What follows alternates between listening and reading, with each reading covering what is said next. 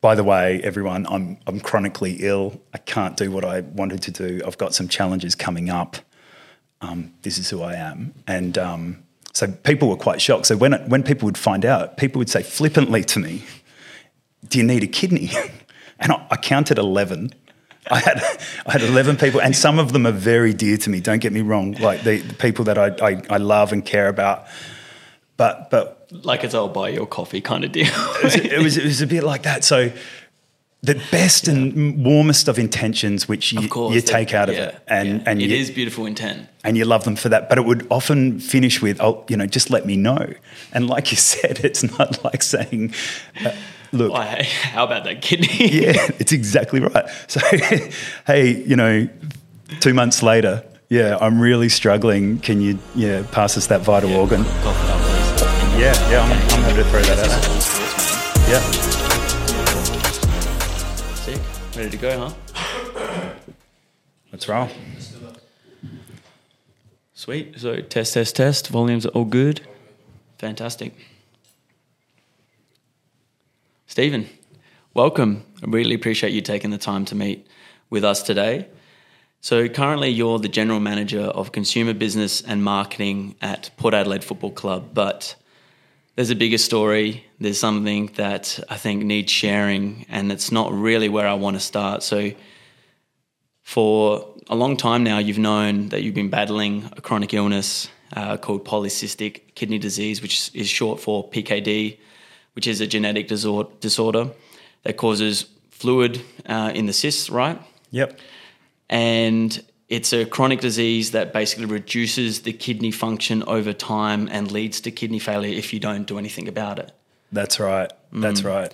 So part of that was going through dialysis, which is a cleaning process of the kidneys to help you, I guess, function so that you uh, maybe have like a tie over strategy to find a transplant in the meantime. Yep. Um, so you're going through that three times a week, pretty intense period. I'm sure that would have been very heavy on the body and the mind doing that each week. And from there, you've received a kidney transplant from someone close to you. So I'd love to talk about how this came about and how the transplant has changed your life and just anything around that journey. Yeah. Well, thank you. Like, thanks for having me. It's great to be here. Um, yeah. Look, I I inherited a, a disease um, from my maternal side um, called polycystic kidneys, as you say, PKD, um, which I found out that I had when I was around twenty, just through a, a scan um, that my my mum prompted, um, thinking that it could be a possibility. And I guess up until that point, you're feeling pretty invincible and and not thinking that it's possible. Um, so I sort of I approached it just ticking a box, and and as it turned out, had the scan and and um, the note that was handed to me just said consistent with uh, PKD. So that was a real shock to the system, and I, I, I think really what the biggest shock was this suddenly like it felt like my mortality was just facing me, like looking at me, and because I know I knew nothing about it, I had no context, I had um, no real benchmark um, to work from. So yeah, I, I was just riddled with fear, and um, that that took me a long time to work through. I think you know, as a as a young person, and and then even as I got older, um, it was always there. It was always this feeling of um, knowing it was approaching. It was like this pending doom in my mind, and I'd, I'd, I'd put it away for six months. I'd put it away for three months, whatever, and then I'd go and see my doctor again, and would, they'd remind me, you know, you can't do anything about this. So I'd ask lots of questions. I'd be asking about food. I'd ask about lifestyle. Surely there's a way. Surely, Surely. there's a way to get out of this. and and you know I think that gets to to the the biggest challenge was just releasing control, and that took me a long, long time um, to do that. And you know, even up to the point of transplant, you're just clinging for control of your life and some aspect of this disease. But um, yeah, look, as I as I sort of approached my forties. I could I could certainly feel my health deteriorating, and and a lot of it was initially through fatigue, and um, I just felt tired all the time. And you're trying to work out: is it because I've got kids, I've got a job, I'm busy, and life's hectic? Um, but then starting to really pay closer attention to my bloods and to my um, kidney results, I could I could see what was happening, and the writing was on the wall. And um, in my mind, I always thought that was going to happen in my 50s, my kidney failure, and a bit later on, like it had some relatives. But no, this one was coming much earlier.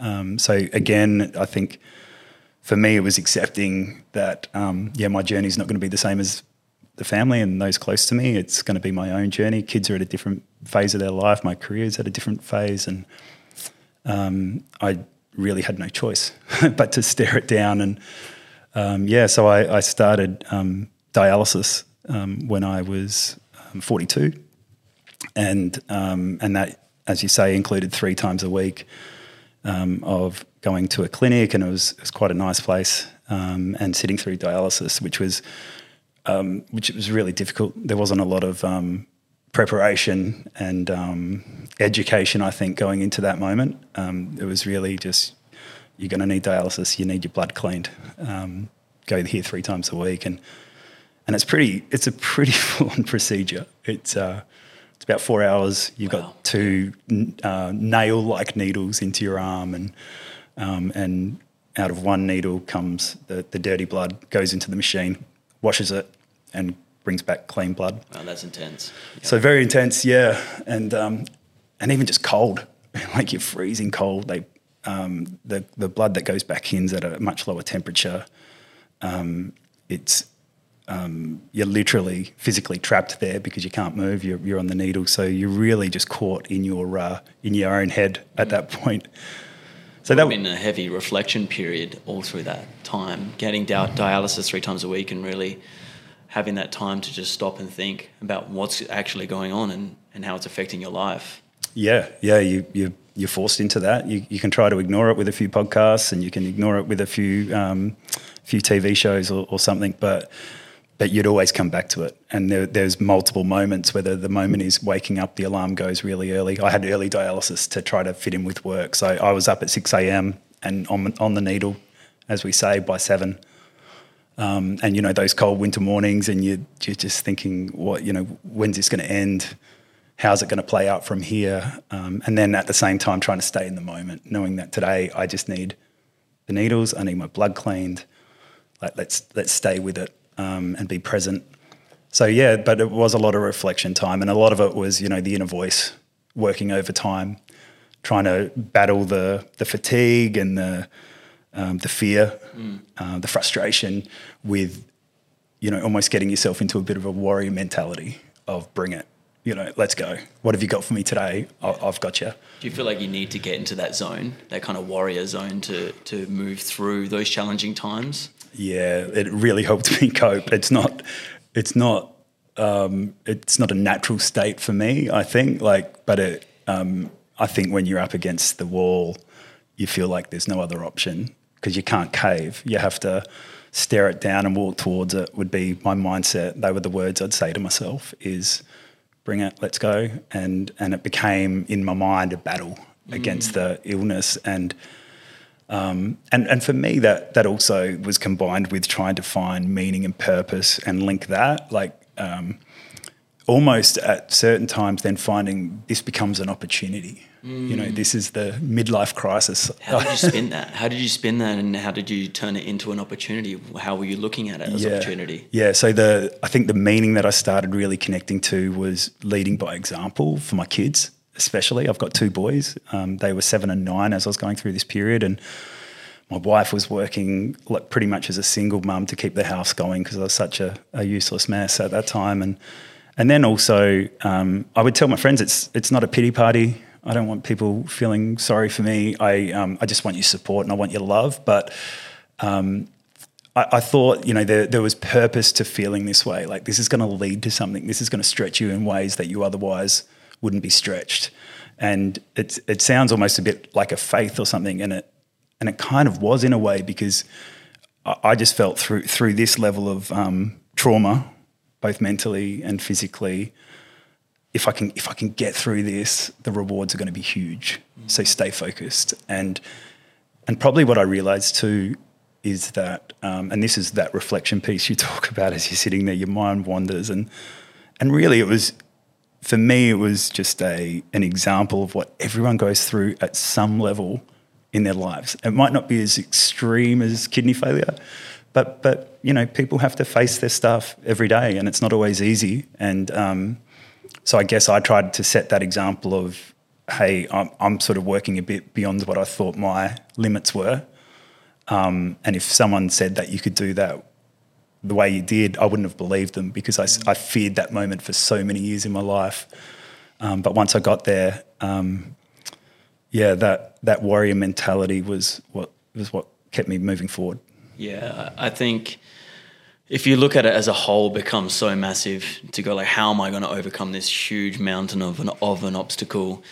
But if you can start to just really lock into just day by day, getting in the trenches, being warrior, and showing up every single day and giving it an honest crack to move through it and try to extract some meaning, trying to see as an opportunity, the mountain starts to becomes smaller and smaller and, until you're able to start feeling like I'm actually making progress here. I'm actually starting to move through this and I'm managing it okay.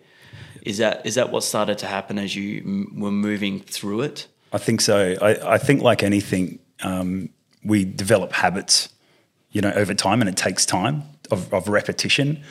And um, you know, sometimes you know, physically, whether it's fitness or something like that, it can be it can be difficult to keep those habits going. Um, but I was forced into this, so it was less about um, you know physical improvement. Um, it was more about mental toughness, yeah. and I was forced into this fear and into this thing that I had to drive myself to. I had to go to it um, every single day or three times a week, but but in between those days, like try to live a normal life with a different mask on, whether it's work or home. Um, so I think you just form that that habit mentally, and to the point where um, you know some days I would you know turn up and I was steeled. You know, my mind was just in a in a different place, and I was just ready. Like, come on, let's go, because it because it became a habit, and even up until the transplant. Um, I didn't feel a great deal of fear by the end. Mm. You know, because you did all the heavy lifting before. Yeah, man. Yeah, that's yeah. exactly it. And it's like you got yourself to to the starting line with the right opportunity. So I'd love to hear about the how the transplant came about and um, who actually gave you that transplant because that's a that's a really cool story in itself. This is just a quick note on our podcast sponsor. This podcast would not be possible without the support from 4RT.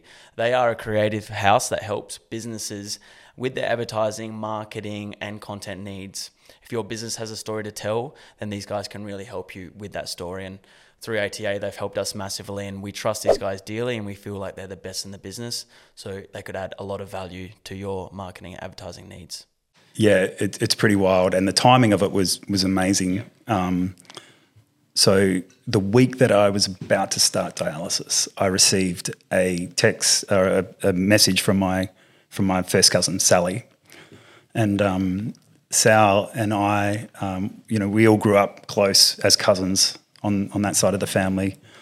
Um, there's about eight of us, and we used to hang out every you know every holidays and, and, so forth. Sally was a few years younger than me, and and as we sort of got older, you know, our values are very similar. So it was always just a pleasure catching up with her and seeing her. And we wouldn't catch up for a little while, and then we'd you know we'd catch up, and, and it would be a big warm hug. You know, genuine. How are you going? How's life? How are the kids? So we had we always had a really lovely relationship and and then yeah she sent me this text message and, and it basically said um, yeah I, I understand you're, you're unwell and you, you're up against it at the moment and rob her husband um, rob and i have been thinking of you so that in itself you know gives you a lot of strength um, out of nowhere and then um, and she said i'm not sure what the process is but if it's a matter of getting a kidney i want you to know i'll give you one and I'm like, geez. It's a huge thing to say. so, how do you even take that at that point? So, I, I definitely sat in that yeah. because um, I felt like with my kidney disease, I didn't talk about it with anyone for, for most of my life. And it, as, as weird as it might sound, it, it was almost a coming out process of, by the way, everyone, I'm, I'm chronically ill. I can't do what I wanted to do. I've got some challenges coming up. Um, this is who I am. And, um, so people were quite shocked. So when, when people would find out, people would say flippantly to me, Do you need a kidney? And I, I counted 11.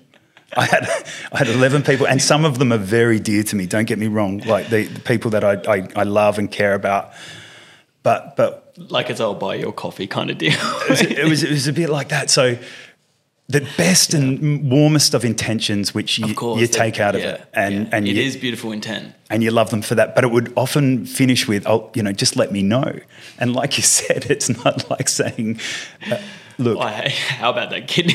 yeah, it's exactly right." So, hey, you know, two months later, yeah, I'm really struggling. Can you, yeah, pass us that vital Yeah, organ? Cough it up, please. Oh, so that that became just between myself and my wife a, a bit of a, a bit of an ongoing thing, a bit of light entertainment in some ways because you, you don't want to offend someone. Of course. So the way I would cope with it would be to say, you know, that's so beautiful of you, and you're such a dear person to me, and thank you, thank thanks so much, and I'd leave it. Yeah, it's a beautiful way to respond. But when it's your flesh and blood, and when it's a cousin, and, and knowing Sally like I knew her, like I, and and Sally is um, one of the most determined people you've ever met. So her her immediate family will all say once she's made her mind up on anything, you can't change it because she's strongly willed, but she's got this a heart the size of Phar Lap too. So she. Um, she doesn't just say it for the sake of saying it. She she would have thought about this and considered this. So when I received the message, I knew all that. I had Yeah. that context in my head. You knew it was very genuine. Hundred percent, I did. And and so I turned to um, my wife, you know, on the couch, I think at the time, and just said, "Read this.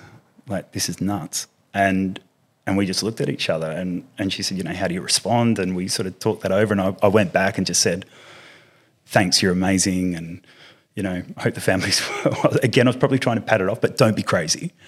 Um, because again, I, I was days off starting dialysis, so I was really in the um, in the headspace of of of getting ready for that and assuming that in three, two, three years I might get a donor. And she came back to it again and said, "No, no, no, no, I'm serious. I'm absolutely serious about this." And and she was so persistent, but just so warm and heartfelt. And um, very quickly, that then escalated to, we don't even know if we're the same blood type, let alone whether we match. There's so many things to go through, and but she'd done a lot of this research, so she came prepared. And um, within a few days, she was already getting bloods, and she was seeing a doctor. She she got a, a referral to a nephrologist. She she was just like Head on. head on. Yeah, yeah. And meanwhile, yeah, I'm I'm trying to stay warm at dialysis. You know, like I'm um, certainly not allowing myself to get any hopes up. Yeah, of course. But as it unfolded, yeah, we, we turned out to be the same blood type. And over the next six or seven months, um, it was just test after test after test. And we got to a point where they said, no, we think you're a pretty good match. And then a few more tests. um, and then it turned out we were basically a sibling match. So Wow. um, they, there's six key That wouldn't happen almost ever. No, no, it's it's really rare. So my my mum who transplanted, I think was like a maybe a three or a four out of six from a um, from someone who passed away and donated their their organs and. Um, but yeah, they said the only way you could be a six is if you were twins, but this is the next best. Wow. So that immediately was like, oh shit, we're on. That's like meant to be. yeah, yeah, and and the the text messages and the the the the notes that we shared all through that period last year are just unreal to, to to look back and reflect on. Like they're just filled with you know go from really practical elements of the process um, to sharing how we feel, you know how how we communicate it to our family, how just lots of different factors, and but but mainly this thread is just filled with love and. Um, so it wasn't again just the fact that we were a great match. It was like someone who I cared so much about, and we just became so so close through the process. And we got to about a week out, and by that time we'd met with our surgeons. We'd done absolutely everything, and that was the moment where it was like we're on, we are on here. Um, and uh, so she came down from Queensland, um, and uh, I think I, I finished at work on the Monday, had dialysis on the Tuesday morning, and by Tuesday afternoon I was at the Royal Adelaide Hospital and um, and prepping for that night. And again, I was just lying there so calm. I was just ready. Um, and uh, the next morning, she um, she came in in the morning. I think she came past my room. I was asleep, so she left me this beautiful note um, that I woke up to, which was it was all about you know we've got this, and this is meant to be and all of that. It's really, really special. And she went in first, and um, I, I, kept on all day. I was just asking, "How's Sarah? How's Sarah? How, how's she going?" And then, um, yeah, I think I think they didn't tell me the whole truth. Like I think her, she had some discomfort around her surgery, but the way they obviously are managing your emotions at the time, they're telling me she's fine. She's fine. It's all good. The kidney's fine, but mate, you know, mainly Sally's fine. I didn't really care too much about the kidney. That wasn't my mindset. It was more Sally. Then they rolled me in, and and it was like it was like an episode of ER, man. Like it was you, you they open these doors into the theater and bright lights, and suddenly like ten to twelve people all just turn to you, and it's, it's it was just surreal. It was just the most surreal moment, and I'm like, here we go. And I was I was, I was in a really light mood, like, man, let's just get this on. Yeah. And um, had um, you know a nurse on one side just stroking my hand yeah. and just telling me, you know, you're going to be, you made it, you're going to be fine. And um, then the surgeon, he's pretty comfortable in his own skin. He's wandering around running the show, and um, and then other people just they're all focused on you, and it's this moment right there, right, where you, oh, you feel like maximum gratitude. Yeah, like yeah, there, yeah. like it was the most like overwhelmingly, just all through the body. Total, like it took over me. Yeah and there was there was no other emotion that I could describe in that moment. That thing, all of you are here, trying to give me a second chance. Yeah, yeah. Um, so that was that was just a really special moment. I can visualize it so clearly, and then next minute I could just hear my name, and they were waking me up, and that was that. And and uh, and then my first stuff was is Sally okay? And you know I'm juiced up. I'm I'm off my face at this time, but um, is Sally okay? Does my wife know? Do my boys know? Mm um, does my boss know? Um, does, you know, I love you guys, you know. So it was all just like full loved up, you know, that that loved up drunk. I was like that for the next three or four hours um, and got a few recordings of, of that time. But um, again, just it was just out of this world. It was out of this body. Um, and for the next couple of days, while I was on on the meds that I was controlling myself, um, it felt pretty good. And then once they took me off the meds, then the recovery started, and that was brutal. Yeah. Okay. Um, In what way brutal? Oh, just pain, discomfort. Couldn't walk. Um, I I had some complications. I had a bladder leak that was like a real 13 out of 10 pain. I'd never felt anything like it. Like literally took me to my knees. Instant sweats, instant tears, and I was sort of, you know, pretty much rolling around screaming on the bed for two or three hours until my the professor came in and jabbed me with a, some pretty intense stuff. And but you know, you know, as, as sort of gross as this sounds, but catheters in and out, in and yeah, out, yeah, um, just trying to get well. So I in some respects, that really took over that that elation. it came it came back with a thud. Yeah.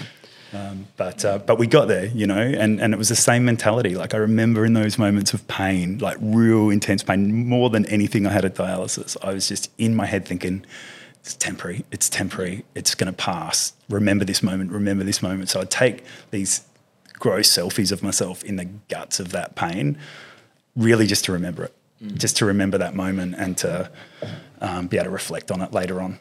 Yeah, that's such a such a strong way to move through it to keep reminding yourself that things in that state are temporary and it's not going to last forever because you can get so stuck in and absolutely melt mm. in those moments if mm. you can't remind yourself that yeah I'm absolutely suffering right now but yeah. this is not forever it's just this moment and if I can get through this moment and one more and one more after that it will pass at some point and and the the the, the weird headspace in the guts of that suffering is like oh wow, this is even more than I expected. Oh, so there's something on the other side of this even better. Was my mindset. Um, whether that's true or not, I'm not sure. But right now, I feel great and I feel healthy. So mm-hmm. yes, there is. Um, but I felt like no, nah, no, nah, there's there's a learning here. There's a learning here, and that would that would almost just just get me through it. That was my purpose and meaning through those moments of really really intense pain. Mm-hmm. Was trying to not not ignore it, but feel it, own it, but but make meaning of it and understand that there's a reason for this. Mm-hmm. You might not know it, you'll figure it out later on. Yeah, what, what, were some of those learnings? What were some of those lessons you started to really extract, maybe looking looking back with a bit of hindsight now? I do remember, like, at the height of the worst pain, thinking, oh, wow, no, nothing else really matters except for your family, except for feeling love. like it became this really, really simple thought of like right now there is like the world's going around, right? Like work's busy down at you know they're still flat out. There's other stuff going on. People are driving past the hospital in their day. Yet here I am right now in this, you know, and it made me feel. Um, it just gave me. I don't know how it made me feel, other than it just gave me a different perspective. I think, and and now as cliche as it sounds, not to sweat the small stuff. Mm. It, it, it's not as simple as that. It's just um, it's been grateful for for the little things, and it and it's about um, being you know more empathetic to those who might be suffering too in that moment that I had mm. that maybe I'm not aware of. Um, they're, they're the two kind of things that I've been thinking about more and more lately. Yeah, the gratitude one is huge. I think once you experience something really heavy like that, it, it does give you an overwhelming sense of appreciation and mm. reverence mm. for life that you might not otherwise experience if you haven't gone through that, which is, I guess, in a, in a weird way, a bit sad sometimes that people have to go through that to experience it. Um, but is that one thing that you observe in others that maybe they haven't experienced something really challenging that stops them from really realizing that the small stuff doesn't matter and we just need to have a little bit more gratitude for for what, we actually got going on for us. Yeah, yeah, definitely. I, I, you know, relationships for me during the period where you know I was really acutely ill. Um, I was really just fixed on relationships, like who's there for me, who's not. Really sensitive to it, overly sensitive to it. And I'd, I'd talk to Kate, my wife, and say, you know, what's going on with this person, what's going on with that person, and I'd try to break it down and find meaning in all of that as well. And um, and and I sort of um, I felt over time that became the volume on that feeling sort of turned down. Um, I, I, was I was thinking, you know, they've got they've got stuff going on, they're busy, They've got lots on. And and also they might not know how to approach this. You know, this might be too intense for them, or yeah, that would be a hard one for people. Yeah, yeah, and and I I didn't when you're in it, you don't think it because you you feel your version of normal. Mm-hmm. Um, but then equally, there were you know there were people in my life who just really went the other way and just came in really tight and just supported Kate, their boys, you know, like friends taking my boys out for the day. You know, that stuff mattered more than necessarily even just a text to me. Um, but yeah, I started I started really kind of um, searching for connection with people, um, whether it was my nurses, uh, whether it was people um, in my life, and you'd sort of test the waters with people when you talk to them, and some people would then just ask question after question, and you're like, okay, we're on, great, this is awesome. And some people, you know, obviously um, you know, didn't know how to relate to it or talk to it. And um, so, yeah, I, I, found that that period with with people really, really quite interesting. Has that helped you really navigate and understand who's really there for you, and and I guess filter out or know straight away when it's when you feel a connection is right with someone and it's right for them to be in your life? I think so, hundred percent. Hundred percent. Like a superpower for you to actually sense that now. Yeah, I, I, think I'm. I think I'm sensitive by nature, yeah. and um, but um, yeah, I, I, feel like it, that's heightened because um, yeah, I feel I feel there are definitely people in my life who I've have really connected to through this. There's people that I've met through it. You know, other people globally who who are suffering with kidney disease that we've connected, you know, online. And there's a there's a guy locally here in Adelaide, um, Scotty, who transplanted a couple of days after me, and just a great guy. And we we sort of share notes all the time. We're sharing numbers on our bloods, and but um, but just a great, regardless of the kidney stuff, just a great guy, great person, and. Um, and yeah, I, I do think I think there's definitely like this this feeling of those in that inner circle, how special they are, and I, there's kind of layers we've got layers in our lives that mm-hmm. go out to the kind of that outer crust. Mm-hmm. Um, and and again, I don't feel any resentment. Don't get me wrong, but um, yeah, it was definitely a forced filtering process of sorts. yeah, yeah. So, how long did it take you to start to recover, and how's the process been since since the transplant? Like, are you able to function and do everything that you used to do when you were younger now? Yeah. Where are you at with just your body? Yeah, feeling great yeah, feel really amazing. Still feel tired when I work too much or I'm, you know, I'm burning the candle out, and I, I get warned by my uh, the you know my medical crew to say slow down and go easy on yourself. Um, which I'm starting to take that advice and, and taking time out guilt free to just recover or guilt free to go and watch my kids play sport and be present for them. And so that's that's helped. Um, but yeah, physically, I I I'm just ready. I'm sort of in attack mode. Like I'm ready for like, what's the next challenge? Give me something. Mm-hmm. Um, I, d- I don't think i I'm sort of personality that would come out of that and then just sit still and just sit in peace. I, I need to keep charging. Um, so yeah, physically, I haven't really had any complications for for a few months. Um, everything's steady. Um, feel clear. Um, and and probably it's you know it's, it's the really little things that um, that I love hearing, like, you know, whether it's just my wife commenting on my contribution around the house that that is now back, or, or whether it's at work and I'm leading something, or it's my kids who, um, you know, I'm, I'm going to be leveraging this story forever for those boys to try to teach them to face yeah. their face their stuff head on, and um, we have those chats as they're getting older, more and more. How do they respond? Uh, did they understand what was going on through this time, and, and yeah. how have you communicated with them on this? Yeah, that's a great question. We we made a decision really early on, Kate and I, that we were just going to go at it um, really honestly and openly with the boys. So um, we sat down um, initially when things were starting to increase, like in terms of symptoms, and and told the boys that, hey, this is what Dad's got. Spoke about it, then drew it. and and tried to explain the science at some some level, but then also explain it in a practical way in terms of how it affects their life. So when we go out and kick the footy, or when we um, play cricket, like I just don't have the energy. Or when I'm home and you see Dad go straight to bed after work, like at five o'clock, six o'clock, mm. it's because of this. Because I, it's not because I'm lazy. It's yeah. not because I don't want to hang out. It's just because I can't. Like I physically can't. That's so important to to show them that because then if you didn't and you kind of tiptoe around it, then they might think, oh, dad doesn't love me. And then to yeah. build all these stories around you not being present with them, and maybe it builds into resentment later on if they don't understand what's going on. It would have been really helpful for them to actually go, oh, like, I understand, yeah. and also build a stronger connection with them through that process. Yeah, like my, my youngest boy, he after dialysis, he he, um, you know, he's he's full of spirit, and he'd come up to me and he'd just be like, you know, he'd see the bandage on my arm and just would very naturally, how was D? You know, like trying to be cool. Yeah, how was D that? And I was like, D was D was sweet, man. Or, or D was really tough today. Why was it tough? And um, so you know, they wouldn't necessarily go to school and talk to their mates about it, but we, you know, we would tell them like, you know, dad might be getting a new kidney, you know, this is going to happen, that's going to happen, to the point where the trickiest conversations are when they work out what hereditary meant, meant was they both will say from time to time, I'm worried that I'm going to have it. Mm. So navigating that is definitely a challenge, but again, in the spirit of being open and honest with the boys, I say, well, you may, you may have it, but, yeah. but, but what you've got now is, you've got an example of a few people in your life, including your dad, who's got through it. And look at me now. Am I okay? Yeah, yeah, you're sweet.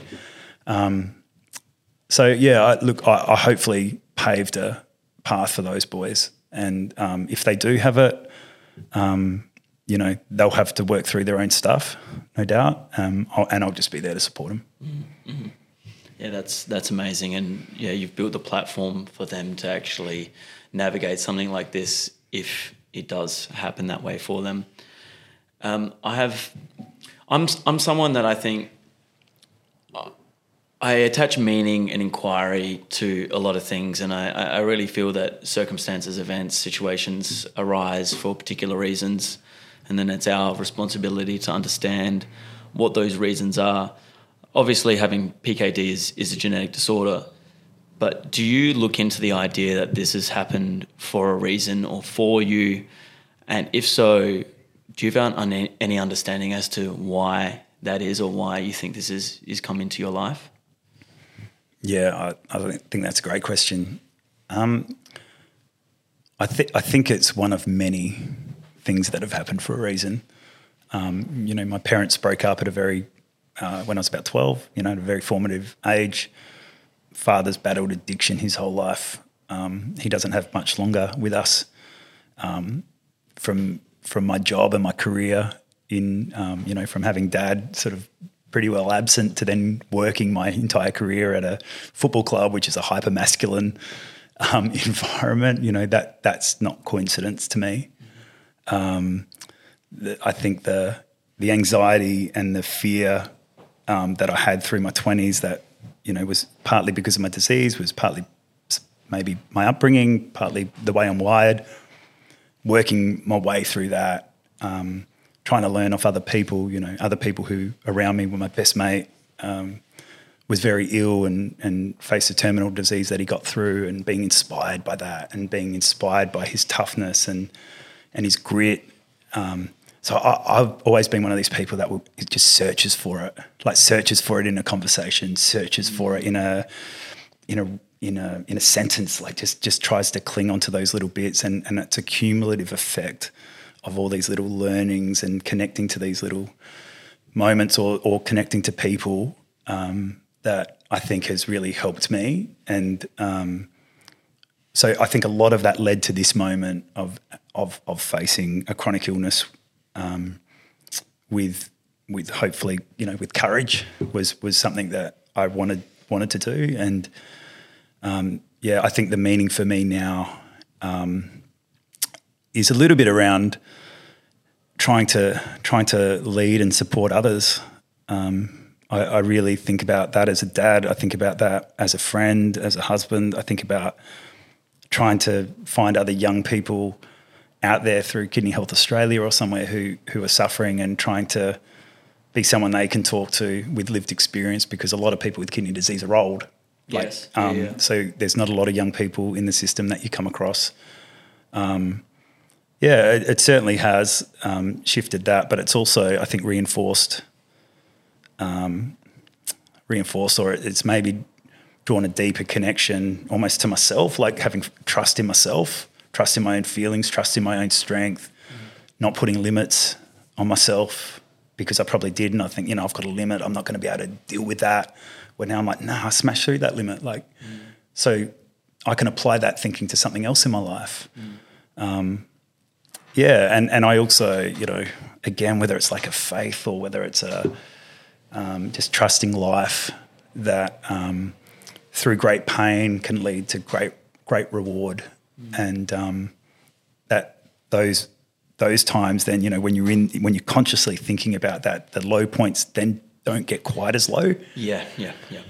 How are you how are you then applying that to other things, or how do you tangibly feel that things are different post illness? Uh, I, th- I think I'm tougher. Yeah. Yeah, I think I've got clearer boundaries in my life. Um, got a real sense of what's right and what's wrong. Mm. Yeah, I have a real. I've got a really strong feeling about that, and um, that probably applies to to people. It applies to work. It applies to lots of different things, um, and even just.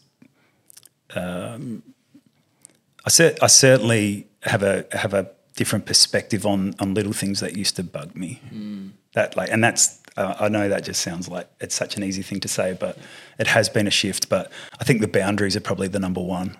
Yeah, yeah. can you explain that a little bit more? Because I think a lot of people struggle with boundaries. Well, what have you started to, to I guess, really realize and, and enforce boundaries in your life?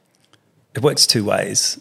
I think with certain people and certain moments in your life, you actually have to release and, and, and effectively open those boundaries out, let people in, let moments in, and learn from them, feel them, celebrate them, reflect on them, whatever, whatever it might be.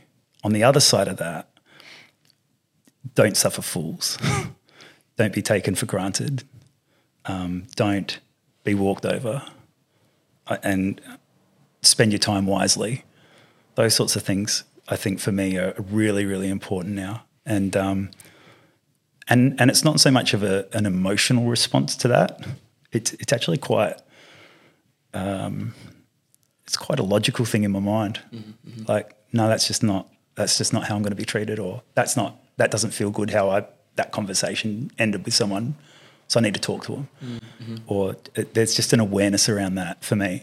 So many people are scared to have that sort of conversation, though. Is is it just the courage of, and I guess the pain that you've been through that helps you feel like that's not an issue to just have the conversation with someone if you feel like it's ended on bad terms or, or something to address? Yeah, I think so because I think it, with the right intentions, it can only lead to good.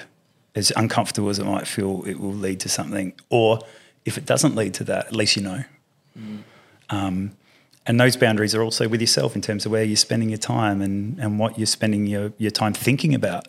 Like, does that actually really matter? And um, I, you know, most of my life have been quite emotional responses, and I still, I still default to that, and I, I think it's a strength. I don't think it's a bad thing, um, but it, it, it's just like this different filter that your mind goes through to get to an outcome, and whether that outcome is a, a better conversation, a better relationship, um, a better day, a better meeting, whatever, then I think that filter helps. But I guess on the on the same token, it would have helped you realize maybe who's not meant to be in your life straight away when you when you put up that boundary. Um, and I think you know straight away whether you actually want them around or, or not, and that would have been really really clear at that time. Yeah, and and you know you might still want them around because you care about them and you still feel for them and love them, and in, but it it's not at the level you maybe thought it was. Mm, mm, mm. or and again, vice versa. People who um, who you liked, but then just when when you were down on the canvas, were there just to support, and then just you know became even more important to you. I mean, you, you started telling people around your close circle, and you obviously told people at work. How, how did you go about navigating the work environment and then telling people about your illness, and how, how did people respond? yeah, it was it was definitely something I thought about for a long time, and um, I'd mentioned it a couple of times at work in passing, and um, not that it didn't get traction because I wasn't after it. I just don't think people understood what it meant. So it got to the point where, yeah, I was I was really starting to struggle um, physically. I was just I was quite bloated because these kidneys are huge. So I looked like I had a big beer belly, you know, and women with polycystic kidneys of all ages get asked if they're pregnant. Like it's that sort of shape. So I'd really bloated out. I was conscious of what I what I looked like, and um, part of me almost wanted to explain that a bit as well, as vain as that sounds. But That's but so it- fair. It's like not fat. I'm, I'm It's not, this disease. yeah, I'm not drinking beers every single night. In fact, I haven't drunk in six months, but I'm, I've got these two massive three kilo kidneys in me. Um, but I, I had, there was some close confidants at work um, very, very early who would just encourage me. And they just very quietly come up to me and say, You okay? And, and that was enough. And, they, and it was just a knowing look. It was just a, they had my back. Or they'd say, Just go, you got to go home. And I also had um, uh, one of my closest colleagues um, and, and friend, she, um, we worked very closely together and she saw me have a couple of breakdowns where it's just too much. And I was just overwhelmed. I was freaking out and, and broke down at work. And, you know, she, so she would support me and help me and I'd have to explain that. But one of the, one of the bigger conversations I had was with our CEO at Port, um, Matt Richardson, who's a, who's a great mate as well. And just told him that this is the outlook. It's um, it's always been there, but now we're getting to the pointy end, and and I was just shit scared. What does it mean for work? You know, I'm thinking mortgage. I'm thinking Yeah, of course. like all practical stuff, and he would he just took he just like took all the fear away in like one th- one sort of sentence, and he said, no, no, no, no, don't worry about any of that. It's it's about you. It's about your family. It's about your health, and we're going to support you the whole way. And that was it. Simple as that. There was no other big, big conversation or discussion pretty much at all after that point. But he had my back, and me knowing that he had my back was um, was so special, and just just took the weight of the world off my shoulders. Um, so that was that was definitely a big moment, and I think slowly it started to trickle out a bit. And then once I started dialysis, um, I didn't have a moment of sorts in front of all of my colleagues and say, "Hey guys, you know, let me tell you about kidney disease." But people would see me come in late, um, and I'd have bandages on my arms, or I'd, my colour was off. Um, I, I was losing weight. I, I, I certainly didn't look the best version of myself, and and it sort of picked up. And then and people were just then kind, asking how I was going, how'd it go. So we just had a cutout of the video, which we are working through some technical difficulties. But I I just want to tie back into um, your work situation and the cultural values of, of the Port Adelaide Football Club. So from the outside, it seems evident that there is a strong cultural value placed on the club, and is that something that is is instilled behind the scenes, and and um, yeah, how, how does that play out for you guys at work? Yeah, I I was a a, a really interesting test case of that, and and for me personally, um, the experience was was really good in terms of you know it's easy to write up on a board a word which might represent your value, but you know when it when it really matters about living the value, mm-hmm. um, you learn a lot about the place. For me personally, um, I certainly felt that from uh, from our CEO, from from Richo, um, and then that filtered down through the business. So I, I, was effectively working part time, um, trying to manage dialysis. So um, I would I'm a leader at, at the club, so uh, and I pride myself on my energy and and lifting other people up and and and that sort of thing. So that took a lot of a lot out of me to maintain that, um, which I think since you know uh, I transplanted, a lot of people actually came up to me and said, I, I actually didn't realize, wow, okay. And there was this kind of, this, this chat like, wow, we had you at, you know, 10% kidney function. What's it going to look like now that you've got this new one? Look out. Um, but, but really it was, it, it, wasn't, it wasn't the headline of that. It was actually more um, the appointments. It was more the, um, the fact that um, I, I, spent so much time out with dialysis, it was the emotional toll that, you know, how are you going? Well, actually, I'm not going that great. I'm struggling. Um, but um, I lent on the club and the community of the club and the people at the club, um, working in, in sport, any sport at any scale, um, whether it's a small community club or if it's a professional club at a national s- scale. Um, you know, you, you rely on each other. You know, you, you, you work hard, you do all that. Uh, you, you, you give something, but then you have to give more and then when you've given all you think you have to the to a job like that, then you have to give a little bit more too. And look, we're not saving lives, don't get me wrong, but but we just care a lot about um, making the club the best it can be. We we talk a lot about leave when you eventually leave, um, leaving it in a better place than you got it, and that right now we're just te- you know temporary custodians of the place. Mm-hmm. Um, but ultimately, the focus of that becomes the community and the people and the passion of and the sacrifice that our fans have towards their football club. So that's a double edged sword. That's like when when you're up, particularly at Port Adelaide, there is nothing like it. Mm. It is just we're all you know we. We, we have a bit of a strut about us where um, you know we um, definitely we, a swagger. There's definitely a swagger. Now the the other side of that is the expectations are really high mm. at Port, and so they should be. Um, and we talk about embracing it that expectation, but it means when you're not living up to those expectations that we talk about, that our fans live and breathe and have for many, many generations, um, people feel really hurt. It's personal.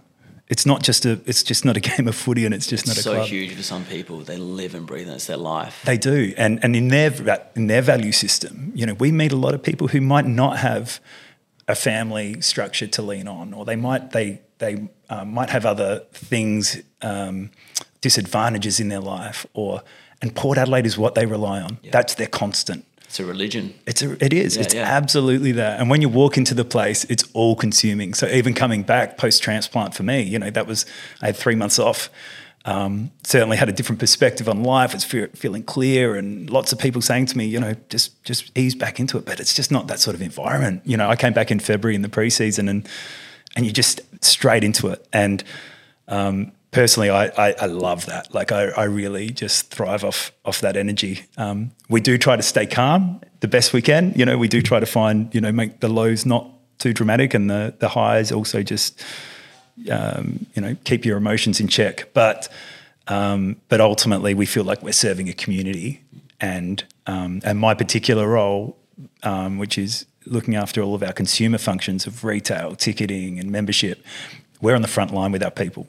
So we um, we pride ourselves on on understanding that sentiment, and you know sometimes it's amazing, and and other times it's um, it's it's not great. And for me personally, though, again, I get it. I grew up as a Port Adelaide kid, and I've um, I, I understand what it means to those people, and sometimes I like to say that if I'm meeting with members because I want them to know that yeah that someone in the club, you know, we, we care, not just me. We all care about what you're saying. Yeah, that's really refreshing to hear when you hear someone in that sort of role go like, "Yeah, I hear you. Like, well, I'm in, I'm hurting too, and I want Port to be doing so well, and, 100%. and I'm I'm pushing, I'm pushing. Just just know that we're doing the best best we can here. Yeah, yeah. And it's not like we're just sitting here sitting here and twiddling our thumbs. No, and the and the care um, that people don't see, um, w- we don't talk about it. Like we don't. Um, there's there's obviously there's cases and and instances where it might be public, and we, we might be supporting a player going through a really difficult period of their life, or um, or or whatever. But um, you know, inside the walls, my lived experience from all aspects of the footy club was that um, people rallied around me, and and people um, were just so invested in me getting better. And um, that to me is what the spirit of that place is. And, and I'm not sure it would have been the case in, in, in different organisations. I guess so many people wouldn't even know what goes on behind the scenes. Like with the business side and the marketing side of a football club, what, what actually does it involve, and, and ha- what is your role or what does your day look like? Yeah, so um, there, there's sort of a couple of sides to it. There's there's certainly a commercial side that there is a commercial reality of of working in um, in a professional sporting organisation because it's not cheap to to run a football club. Um, it's not cheap to put a team out and so forth. So yeah, we, we are certainly trying to um, to to capitalise where we can. Um, but we, we try to do that by adding value Yeah. to our fans. And at the core of everything we do, we do it through this filter of what's best for our fans. Um, and, and sometimes that's difficult to navigate because the AFL's highly overly regulated. So we are sometimes forced into situations that we can't control. But look, for me personally, it's it's exciting. You walk in and you're just so privileged to walk through the doors and to know that your day is about making that footy club better or making fans' experience better. Um, we definitely trying to get as many bums on seats at Adelaide Oval for our home games. Um, we're trying to feed our um, our supporters fantastic content. Um, we're trying to make our footballers and our athletes as accessible as possible um, you know, even from a retail perspective, um, trying to, you know, design and, and produce products that people want. Um, and and that can be, that, hey, that can be really fun. Like, you know, we've just come off a fantastic prison bar campaign. We didn't win the showdown, which we which really hurt our club and really hurt our community.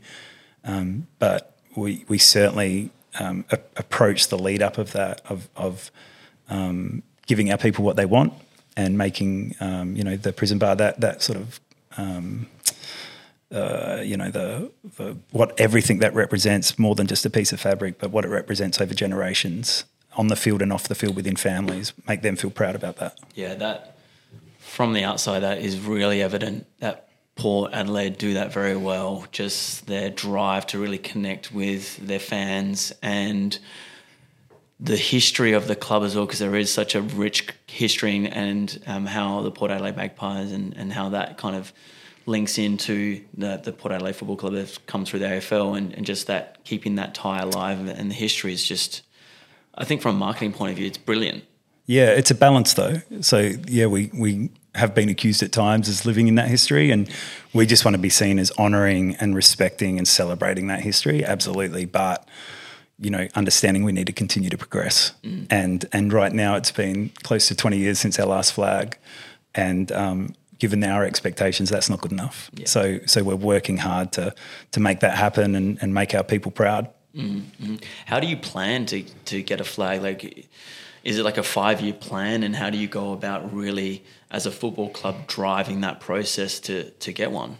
Yeah, well, we have a central strategy at the club um, called Chasing Greatness, and it's it's really aspirational. So we we definitely put high expectations on on ourselves because there's um, that's what our people expect. So um, we have different pillars within that strategy that cover everything from obviously football, from um, you know achieving 100,000 members to making our community proud through our community work and bringing in partners that make us better and being financially strong.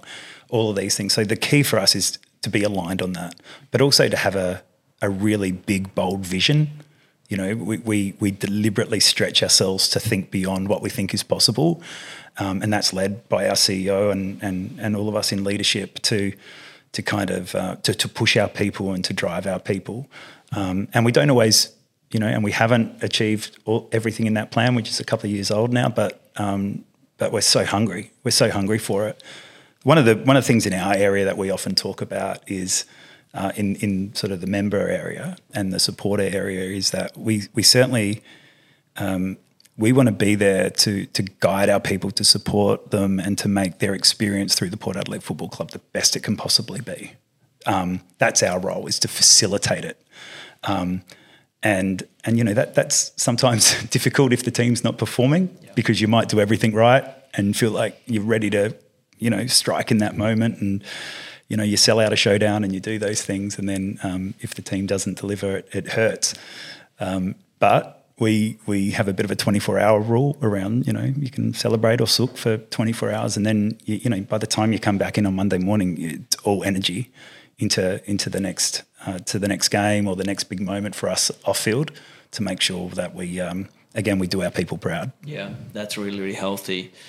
I mean. Uh, you guys have been really innovative, and one innovation that I'm not sure if any other clubs do this, by the way, um, and correct me if I'm wrong, but the Never Tear Us Apart initiative with mm. the game day song that leads up to the first bounce.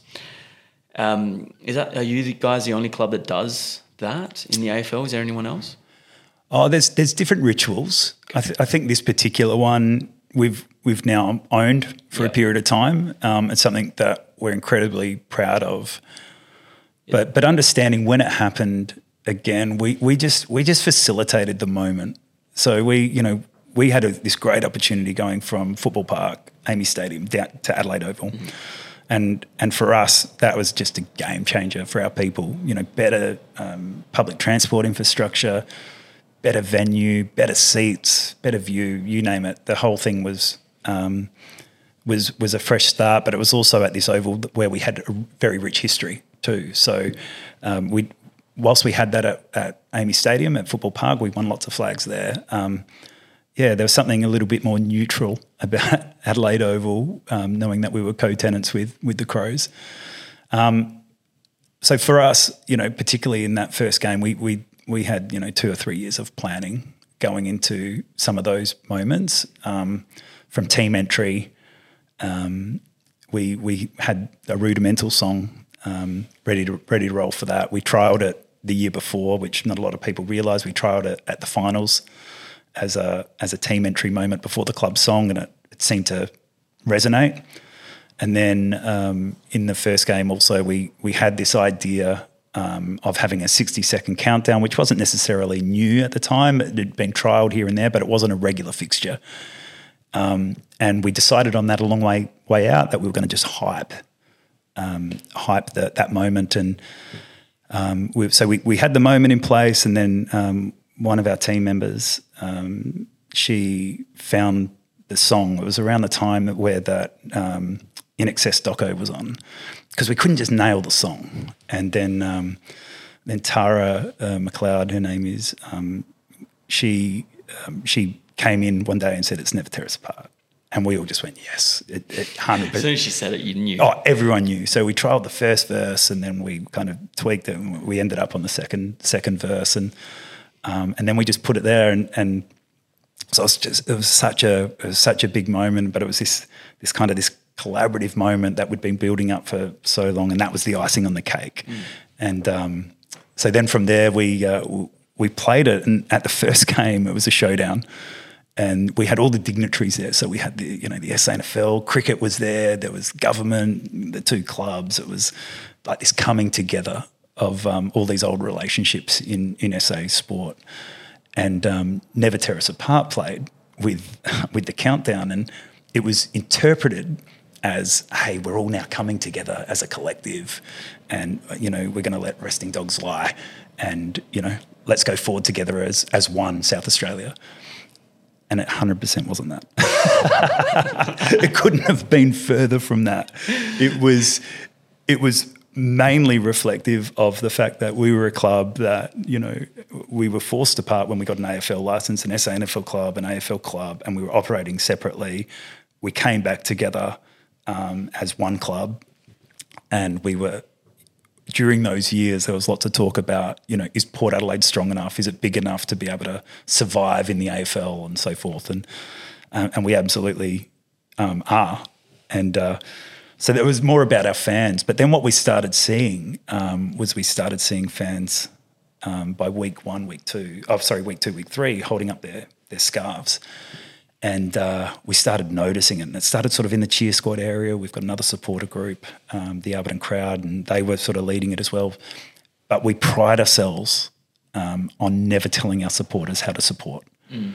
So there are some clubs out there that have done that before, you know, having um, having little workshops for their supporters around the different chants they want to use at games. Um, and it just doesn't work. Cringy. It's gross. so we definitely don't that. But but again, facilitating the moment was instead of then saying, "Hey guys, you might have seen this. Now hold your scarves up. Do this when that comes." All we did is we just started saying, like on a Friday night before a Saturday game, um, 24 hours to go, and we would just show a fan holding up their scarf. Yeah, that's awesome messaging. So we would just just leak it in there, and just more and more repetitive um, imagery, and and then it just started building and building. And the other thing that happened was people started requesting, "Can you publish that on YouTube? So can you publish that 60 second moment?" And we were just refused. We just wouldn't entertain it because we wanted our people to own it, and it's theirs. It's not ours. Um, we just put a song up there and a countdown, but it, it's our fans, it's our supporters, it's the kind of the true believers that made it happen.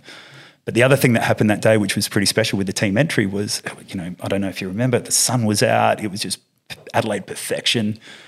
Um, we were chomping at the bit, and uh, it was our home game, which was which was such a um, you know we are very fortunate to receive that. But by the time Rudimental started and uh, Not Giving In started, which was a bit of an internal mantra that Ken had brought in at the time, and that became external. Um, everyone just got on their feet and started clapping, and then again, it just happened.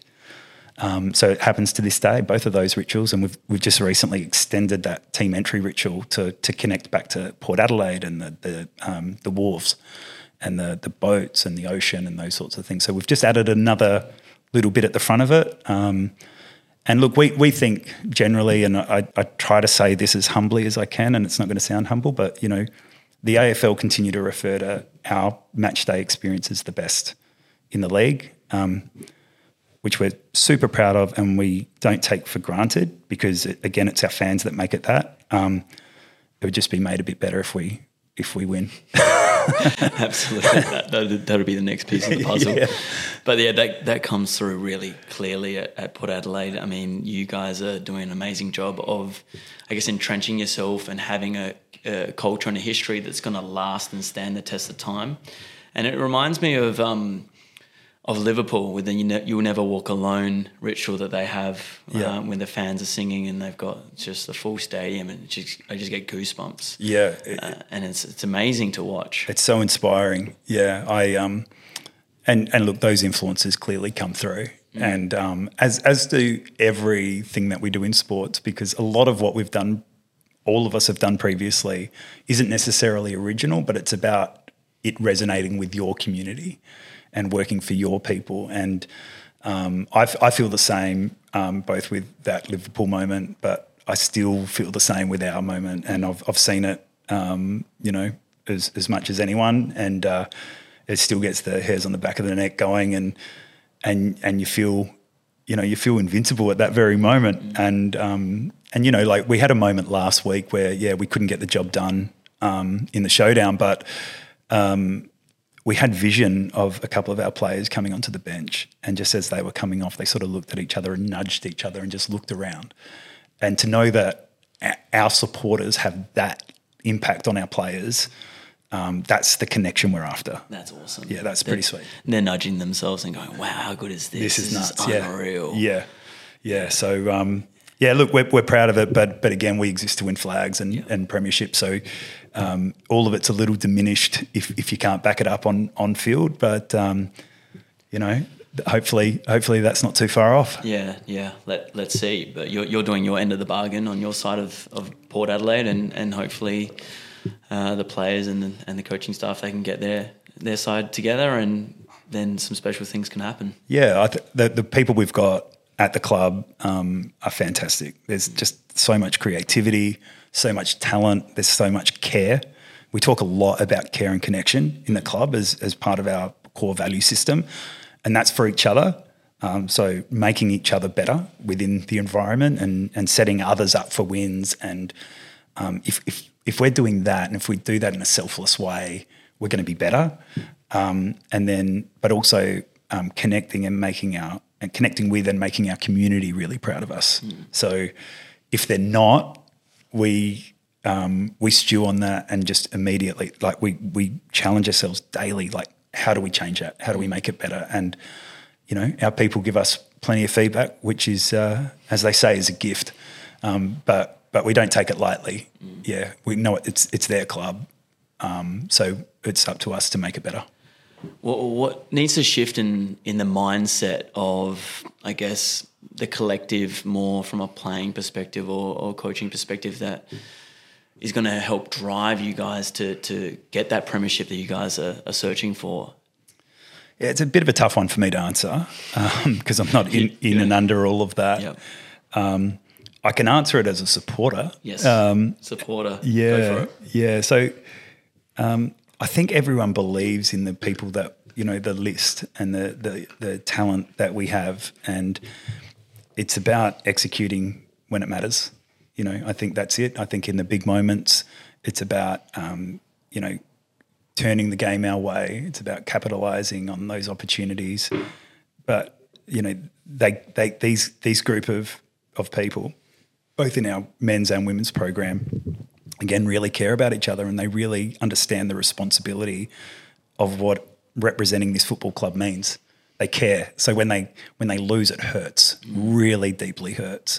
Um, and you know they they also can't hide themselves from all the scrutiny. That's just that just comes with being a pro athlete. Yeah. Um, but they're always trying to better themselves. Through your experiences, is there a way that, that you feel people need to stand up in like a sporting arena? Um, I guess I, I, want to tie into some of the experiences you've had because uh, I think about it from a tennis perspective, and th- there's definite moments in the match that you you know you need to stand up and be brave. Is, is there any advice or anything that you kind of draw upon to to help um, I guess, athletes to, to really stand up or how they do that in those moments? Yeah. Um, yeah, I guess from my experience, because I, I, um, I'm the furthest thing from an athlete. but in terms of my mindset, to me, it, I, I think it's about embracing that moment as an opportunity. So I, I think maybe from what you might have heard, the way that I would consider going up against my illness. And that's how that that was the mindset. It wasn't going with it. it for me, it was going up against it. Even if I couldn't control it, it was just it just helped me cope. Um, but also like those moments, those big pressure moments where you feel fear and you feel scared is um, you can train yourself out of that. Like for me, I could. Now I don't know if if if an athlete can do that, but um, I, I, feel like those big moments that inevitably in, inevitably present themselves. Um, and you, you can't predict when those moments are going to come, but you've got to be ready. and um, and I, I, say that again through the filter of my illness, not the filter of an athlete. Um, but I think you know endeavor and and courage and effort is also, I think, um, really translatable between those two things. Is um, for me, I just wanted my family and my friends and people in my circle to see that um, I was having a crack at this, that I wasn't just you know curled up in a ball in the corner. And people would say to me all the time, "It's okay, you know, it's okay to have bad days," and that just wasn't my mentality. It's like, no, I don't want to get caught in that. And I just, I just wonder whether you know, in in high performance environments anywhere, that it's about having that that mindset of a, attack and not defense. about you know knowing that these moments are going to come along. It might come along in a board meeting. It might come along in a um, you know on the field. But if you're prepared and you believe in your preparation, um, surely that helps you execute in the moment. Mm-hmm. Yeah, that that's big.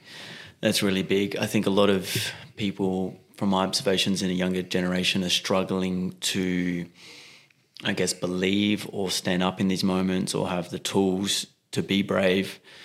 Um, is that something you, you notice with the younger generation yourself? And what sort of advice would you give to them to help them navigate some of the challenges um, that they're facing, especially through just like excess use of social media and society telling them they need to be a certain way, maybe not being able to find their own identity? Um, is there any kind of pieces of advice that you would you would help kids with to actually start to stand up and, and believe and find out who they are? I think about this a lot with my kids, and I think generally speaking, there's an impatience. Yes. That that a they lot want, of they want it now. They want it now. It's immediate, whether it's career, whether it's my boys expecting something at home, and and it's not asking, it's not wanting, it's it's just an expectation that they're going to get it, and um, that's a really difficult thing to to navigate. It, you, you mentioned self and identity. I I think more time needs to be spent, and whether this isn't you know, in the education system, this is as parents, this is as someone who is is leading younger people, coaches, um, managers, whatever, is actually spending time to um, interrogate, investigate, be present, trying to get inside the minds of the younger people to find out also what their motivation is. Like, what, what are you trying to achieve? Like, what what is the goal? What? It, well, okay, that's great, and that's real. That's a really positive thing. And some people might not even have that.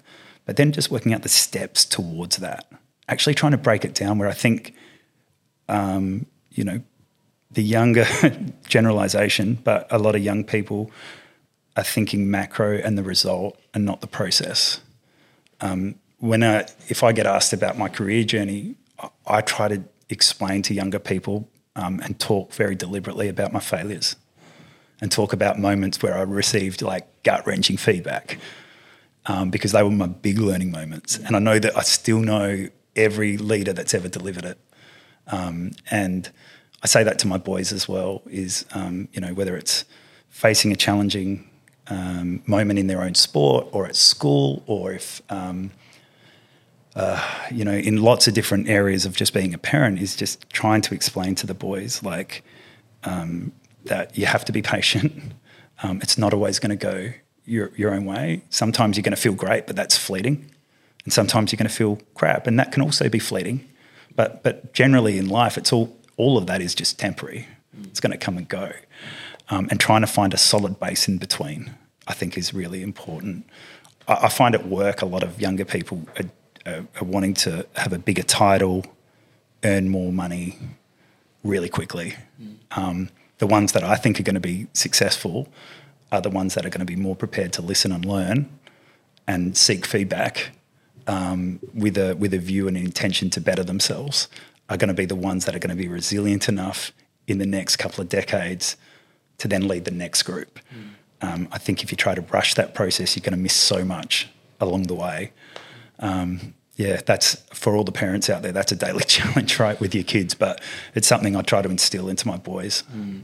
Yeah, that, that's amazing. I definitely observe similar things with the t- types of people who want to rush through that process, get a bigger title, and maybe not honest with where they're actually at in the process that they have to go through to get to where they wanted to. So want, want, the most sorry to interrupt, the, yeah. like the most learning in all of that, which they don't realize or, or or maybe don't want to accept or face, is is it will be in the grind. Yeah. It'll be in the small stuff. That that's where the gold is going to be. It's not going to be in the big highlight moments. They're, they're great, and you work up to them and celebrate them. Celebrate your wins, great, but it's going to be in the grind where you develop. Um, and uh, yeah, that that's um, not always an easy easy thing to walk towards. yeah, spot on. How do you instill patience with your boys? I mean, that's such a challenging one that I feel because, like you said, there's that instant gratification culture. Everything at their fingertips, you can get answered to almost any question on Google within seconds. So, what sort of things do you do to help your boys, I guess, stay patient and humble with the process? Yeah, it's humility is a big one we talk about, and and that um, that goes again two ways. Like that, if you are doing something really well, just just sit within it, mm-hmm. feel good about yourself, and then it gives you something to build from. Or if it doesn't go your way, um, don't fall into a victim mode just know that okay, now now here is an opportunity. Um, in terms of patience, it's a really difficult one. It, I, I, find that difficult. I find the two things that that help it is spending quality time. Is is actually just spending time device free and doing something together. Because particularly as a father of two young boys, at, at the age they are, they just want you. They don't want anything else. They just want your time. And once you've got the, their time and their attention, and you and usually it's something physical um, but it could be drawing, it could be could be other things. Um, that's when I feel like I can get through to them. that's when I feel like we can have some deeper chats, often in the car, um, and it, they might be tidbits because you don't want to take up too much. But that's when we tend to have our our best moments together, and when we truly connect is when they're away from all of that. They know that they've got you. You're not thinking about work. You're not thinking about anything else. You're just tuned into them at that moment. That that to me is um, is probably the, the closest thing other than saying no you can't have something and and trying to explain why. Um, and then I you know I often try to you know get them to or promote to them and prompt them to reflect. Is like is that who you want to be? Is that like that behavior is that like the sort of behavior you want to be around mm. if you were others? Um, and what does that look like? And and again sometimes th- those conversations are you know are, are good at bedtime yeah. when we're all kind of just tuned in and you know I don't know about you but I remember those chats with my parents you know, at the end of a day mm. um, and that's when we tend to I feel like I'm bringing out my dad gold on them is, is when um, when we can talk about you know stuff they've done really well a couple of couple of things they can learn on uh, learn about and uh, um, yeah tend to get a bit of a response then yeah, that's amazing. I mean, through your journey, you've grown so much.